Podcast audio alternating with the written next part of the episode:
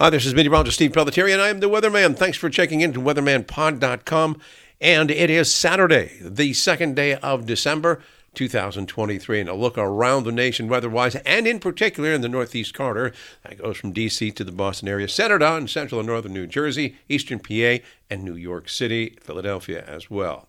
Taking a look around the nation, we have periods of heavy rain and high elevation snow and high winds will continue in the Pacific Northwest, the Rockies, and parts of the Great Basin right through this upcoming weekend. Now, there will be some minor river flooding and flash flooding and debris flows will also be possible near recently burned areas in the Pacific Northwest where they've had all those fires of late. Strong thunderstorms with heavy downpours will impact the central Gulf to the southeast right into the weekend. But of course, the bigger story being with the higher elevations, we have quite a bit of uh, snow and snow squalls and heavy snow in the mountainous regions of Idaho, western Montana, uh, western sections of Wyoming, northern Utah, and over the mountainous regions of western portions of Colorado. Now, meteorological winter is off to a fast and active start across much of the Pacific Northwest with this big storm in the Great Basin.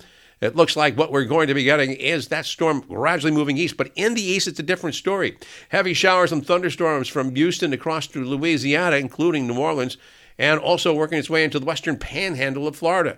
That weather is eventually going to go into the Atlanta area. So, for travelers, here's the situation. It will be overcast into Newark and New York City area, but doesn't look like bad weather to hold up the uh, flight situation there.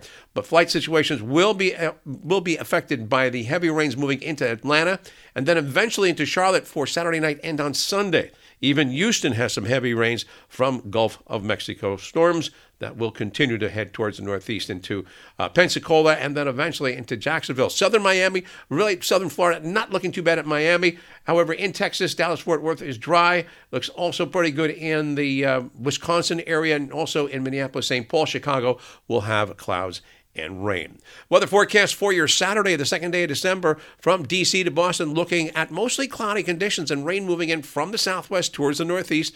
A mild day for Saturday with temperatures between 55 and 60, but cooler, of course, in the Poconos and the Catskills.